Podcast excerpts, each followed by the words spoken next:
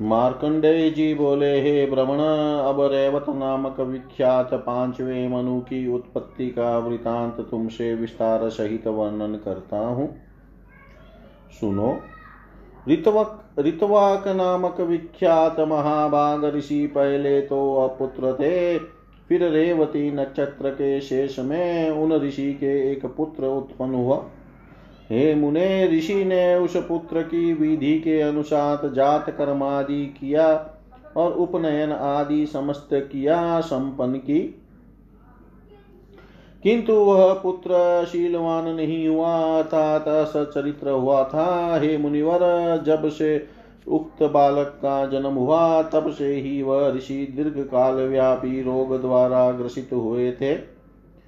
उसकी माता भी कुष्ठ रोग से पीड़ित होकर अत्यंत क्लेश भोगने लगी, तब उसके पिता दुखित होकर चिंता करने लगे कि क्यों ऐसा हुआ।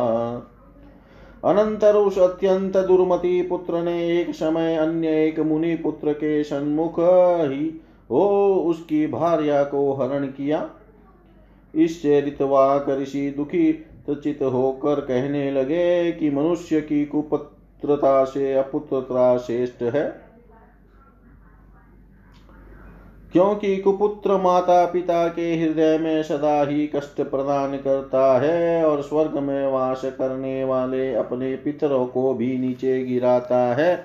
इसके द्वारा सुहृद गणों का भी उपकार नहीं होता पितृ पुरुषों को भी तृप्ति नहीं होती। माता पिता के दुख का हेतु दुष्कर्मकारी कुपुत्र के जन्म को धिकार है। जिसकी संतान सर्वजनादत, अर्थात जिसका सब कोई आदर करे। परोपकारी शांत प्रकृति और सत्कर्म में अनुरुक्त है, वही धन्य है।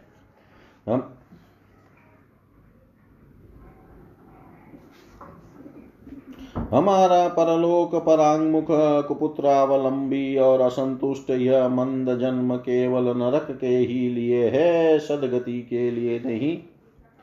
कुपुत्र सुहृत गणों की दीनता अपकारी शत्रुओं का आनंद और अकाल में पिता माता की जरा निश्चय ही संपादन करता है। मार्कंडे जी बोले, उन ऋषि ने अत्यंत दुष्ट चरित्र पुत्र के कुव्य वार से इस प्रकार मन में दग्ध हो, सब वृतांत कहकर गर्ग ऋषि से इस भांति पूछा। ऋतवाक ने कहा, पूर्व में मैंने सदगतों में रत होकर यथा विधि वेद पढ़े हैं और वेद पढ़ने के पीछे विधि पूर्वक स्त्री ग्रहण की है। हे महामुने श्रोत स्मार्त और वशटकार क्रिया स्वरूप तो सब कार्य भार्या के सहित करने चाहिए। स्त्री ग्रहण करने तक से आज पर्यंत उन सब व्रत के किसी अनुष्ठान में त्रुटि नहीं की है।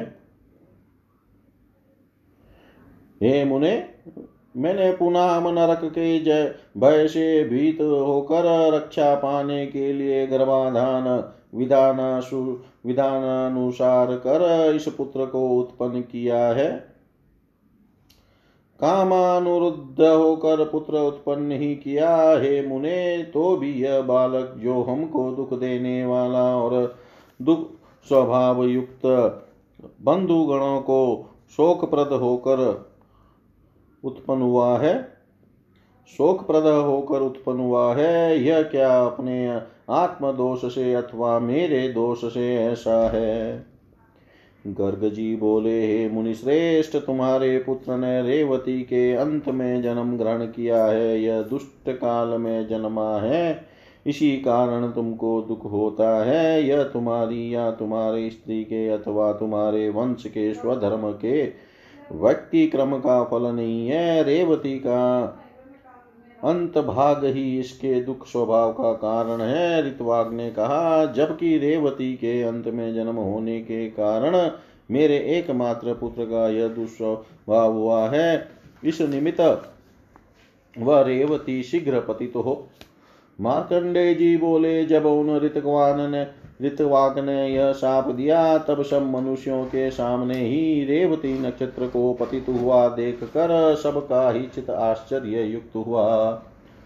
उस रेवती नक्षत्र ने कुमुद पर्वत में गिरकर उसकी चारों दिशा के वन कंदरा और झरने इन सबको सहसा प्रकाशित किया। संपूर्ण पृथ्वी में अत्यंत मनोहर कुमुद पर्वत भी उसके गिरने के कारण रेवक नाम से विख्यात हुआ।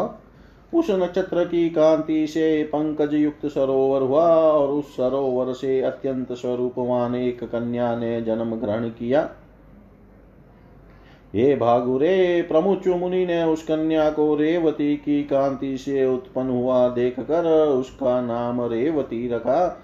वह महाभाग प्रमुच रेवतक पर्वत में अपने आश्रम में आश्रम के समीप उत्पन्न हुई कन्या का प्रतिपालन करने लगे। फिर वही मुनि, वह मुनि उस रूपशालिनी कन्या को यौवन संपन्न देकर, कौन इसका भरता होगा? यह चिंता करने लगे। हे मुने, इस प्रकार चिंता करते करते उनको बहुत दिन बीत गए। किंतु उन महामुनि को उनकी समान, उनके समान वर नहीं मिला। अनंतर प्रमुच मुनि अग्नि से उसके वर विषय को पूछने के लिए वग्निशाला में गए। वहाँ मुनि के पूछने पर हुतासन ने मुनि से कहा कि, महाबल महावीर प्रियवादी धर्म वत्सल दुर्गम नाशक पृथ्वीपति इसके भरता होंगे। मार्कंडे जी बोले, हे मुने, अनंतर स्वयं भूमनु के ज्येष्ठ पुत्र प्रिय व्रत के वंश में जन्मे विक्रम शील राजा की कालिंदी नामक महिषी के गर्भ से उत्पन्न बुद्धिमान महाबल पराक्रमशाली व नराधिपति दुर्गम मृग या खेलते हुए मुनि के उस आश्रम में पद में उपस्थित हुए। वह भूमिपति आश्रम में प्रवेश पूर्वक ऋषि का दर्शन न पाया, उस कृषांगी कन्या को प्रिया कहकर पूछने लगे, हे सुंदरी, वह भगवान मुनि श्रेष्ठ इस आश्रम से कहा गए हैं? सो तुम कहो, मैं उनको प्रणाम करने की इच्छा करता हूँ। मार्कंडे जी बोले, वह अग्निशाला में गए हुए हैं। विप्र राजा का कहा यह वचन और प्रिया यह संबोधन सुनकर शीघ्र निकले। अब मुनि ने निकलते ही प्रथम नरेंद्र चिन्ह सहित विनय से नम्र हुआ महात्मा राजा दुर्गम को देखा। उन्होंने उनको देख के पीछे गौतम नामक शिष्य से कहा, हे गौतम, इन भूपाल के लिए शीघ्र अर्घ्य लाओ। एक तो यह राजा बहुत दिनों के पीछे आश्रम में आए हैं। इस पर भी फिर यह जामाता है, अतएव मेरे मत से यह यथार्थ ही अर्घ्य के योग्य पात्र है। मार्कंडे जी बोले, तदंतर राजा ऋषि के जामाता कहने के कारण की चिंता करने लगे, किंतु कुछ नहीं समझ सके। तब नृपति ने मौनावलंबन पूर्वक वह अर्घ्य ग्रहण किया। उन महामुनि विप्र ने आसन पर बैठे हुए अर्घ्य ग्रहणकारी राजेंद्र से पूछा, हे नरेश्वर, आप कुशल से तो आए हैं, हे महाबाहो, आपके ग्रह कोषागर, सैन्यगण, मित्रगण एवं भृत्यगण और अमात्यगण की कुशलता है? आप सबके अवलंबन स्थान के आपकी भी कुशलता है। आपकी पत्नी यहाँ कुशल पूर्वक अवस्थान करती है, इसी से मैंने उसके विषय में नहीं पूछा। इसके अतिरिक्त आपके पुर की अन्य स्त्रियाँ कुशलिनी तो है, राजा बोले, हे सत्यपरायण, आपके प्रसाद से मेरी किसी प्रकार कुशल नहीं है। किंतु हे मुने, इस स्थान में मेरी भार्या कौन है? यह जानने के लिए मुझको कौतूहल उत्पन्न हुआ है। ऋषि ने कहा, हे राजन रेवती नामक महाभागा त्रैलोक्य सुंदरी वरारोहा आपकी भार्या है, उसको क्या आप नहीं जानते हैं? राजा ने कहा, हे विभो, सुभद्रा, शांत तनया, कावेरी तनया, सुराष्ट्रजा, सुजाता, कदम्बा, वरुतजा, विपाटा और नंदनी इन प्रत्येक को भार्या जानता हूँ हे द्विज यह हमारे घर, हमारे ही घर वास करती है। किंतु हे भगवान, इस रेवती नामक भार्या को मैं नहीं जानता। यह कौन है? ऋषि बोले, हे भूपाल, अभी जिस वर को प्रिया कहकर आपने संबोधन किया है, वह वर वर्णनी आपकी श्लाघनीय गृहिणी है। आप क्या भूल गए? राजा ने कहा, हे मुने, सत्य ही मैंने यह कहा है, किंतु मेरे इस वचन में मेरा दुष्ट भाव नहीं है। आप इसके कारण मेरे प्रति क्रोध न करे, यही प्रार्थना है। ऋषि बोले, हे भूपाल आपने कहा कि मेरा भाव दूषित नहीं है, यह सत्य है, किंतु हे नृपते, यह आपने अग्नि की प्रेरणा से ही कहा है, हे पृथ्वी पते, मैंने अग्नि से पूछा था, कौन इसका पति होगा? हे भोपाल, आप ही अब इसके पति होंगे। अग्नि ने यही कहा था। अतएव, हे नराधिपते, जिसको आपने प्रिया कह कर संबोधन किया है, मैं आपको वही कन्या देता हूँ। ग्रहण कीजिए, आप विचार क्यों करते हैं? मार्कंडे जी बोले, तदंतर वह राजा ऋषि के इस प्रकार कहने पर मौन हो गए। तब ऋषि उस कन्या के विवाह की विधि संपादन करने में उद्यत हुए। हे महामुने, पिता को विवाह करने में उद्यत देकर विनय से मस्तक झुकाए। कन्या ने संक्षेप से कहा, हे तात, यदि मुझमें आप की प्रीति हो तो मेरे प्रति प्रसन्न हो। ये आप प्रसन्न होकर रेवती रेवती नक्षत्र में मेरा विवाह कार्य संपन्न कीजिए। ऋषि बोले, हे भद्रे रेवती नक्षत्र चंद्र योगी होकर स्थित नहीं है, इसके अतिरिक्त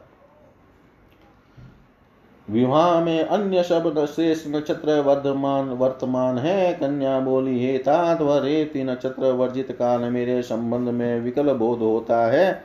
मेरी समान कन्या का विवाह विकरा विकल काल में किस प्रकार होगा? ऋषि ने कहा, पूर्व में ऋतवाक नामक विख्यात तपस्वी ने रेवती नक्षत्र के प्रति प्रतिकूपित होकर उस नक्षत्र को आकाश से गिरा दिया है। मैंने इसके पहले राजा से प्रतिज्ञा करी है कि इस मदिरेक्षणा को भार्य रूप में तुम्हें प्रदान करूँगा, किंतु तुम इस समय विवाह करने में समत नहीं होती हो। इस कारण मुझको संकट उपस्थित हुआ है। कन्या बोली, हे तात उन ऋतवाक मुनि ने ऐसी क्या तपस्या की है कि जो मेरे पिता आपके द्वारा वैसी तपस्या साधित नहीं हुई तो मैं क्या ब्रह्म बंधु की कन्या हूँ? ऋषि ने कहा, हे हे बोले, तुम ब्रह्म, ब्राह्मण, धम की कन्या नहीं हो और सामान्य तपस्वी की कन्या भी नहीं हो, जो ऋषि अन्य देवताओं के उत्पन्न के उत्पन्न करने में समर्थ है, तुम उसी मुझ ऋषि की कन्या हो। कन्या बोली, यदि मेरा पिता ऐसे तपस्वी है तो रेवती नक्षत्र को आकाश में स्थित कर, उस नक्षत्र में मेरा विवाह कार्य संपादन क्यों नहीं करते? ऋषि ने कहा, हे बद्रे, ऐसा ही हो, तुम्हारा मंगल हो, अब प्रीति मती हो वो, मैं तुम्हारे निमित्त रेवती नक्षत्र को चंद्र मार्ग में स्थित करूँगा। मार्कंडे जी बोले, हे द्विजोतम, इसके उपरांत उन महामुनि प्रमुच ने तपस्या के प्रभाव से रेवती नक्षत्र को पूर्व के समान चंद्र संयुक्त किया। फिर यथा विहित मंत्रों के द्वारा दुहिता का विवाह कार्य संपन्न करके अत्यंत प्रसन्न चित हो जा माता से कहने लगे, ऋषि ने कहा, हे भूपाल, मैं विवाह का यौतुक स्वरूप तुमको क्यों क्या दूँ? सो कहो। तुम्हारी मांगी हुई दुर्लभ वस्तु भी मैं अप्रतिहत तप के प्रभाव से तुम्हें दूँगा। राजा बोले, हे मुने, मैंने स्वयं भूमनु के वंश में जन्म ग्रहण किया है। आपके प्रसाद से मनवंतराधिपति पुत्र प्राप्त करूँ, यही मेरी प्रार्थना है। ऋषि ने कहा, हे भूप, तुम्हारी कामना पूर्ण होगी। तुम्हारा पुत्र मनु होकर संपूर्ण पृथ्वी भोग करेगा। और धर्मज्ञ होगा।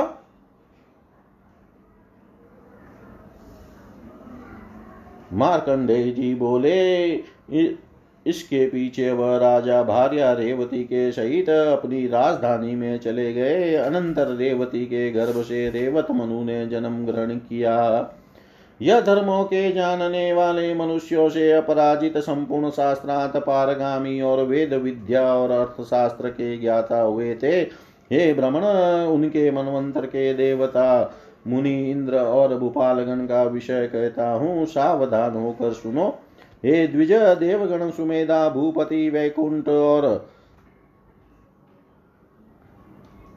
अभिमलाभ, यह चार गण मुक्त, युक्त है। प्रत्येक गण में चौदह चौदह देवता है। उन चार गण मुक्त देवता, गण युक्त देवताओं के अधिपति सत यज्ञकारी विभु नामक इंद्र थे। हिरण्य रोमा वेद में तार बाहु वेद बाहु सुधामा महामुनि प्रजन्य और वेद वेदांग पारगामी महाबाग वशिष्ठ रेवत मनवंत्र में यह सप्तषि थे। बलबंधु महावीर सुयष्टव और सत्यक इत्यादि रेवत मनु के पुत्र थे रेवत मनु पर्यंत जिन समस्त मनुगणों का विषय मैंने तुमसे कहा। स्वारोचिष मनु के अतिरिक्त यह सब ही स्वयं भू मनु के वंश में उत्पन्न हुए थे। जो मनुष्य इस उत्तम आख्यान को नित्य सुनते हैं व पढ़ते हैं, वह संपूर्ण पापों से छूट कर अभिलाषित लोक को प्राप्त होते हैं। ओम पूर्णमद, पूर्णमिदं, पूर्णात्, पूर्णमुदच्यते। पूर्णस्य पूर्णमादाय, पूर्णमेवावशिष्यते। ॐ शान्ति शान्ति शान्ति।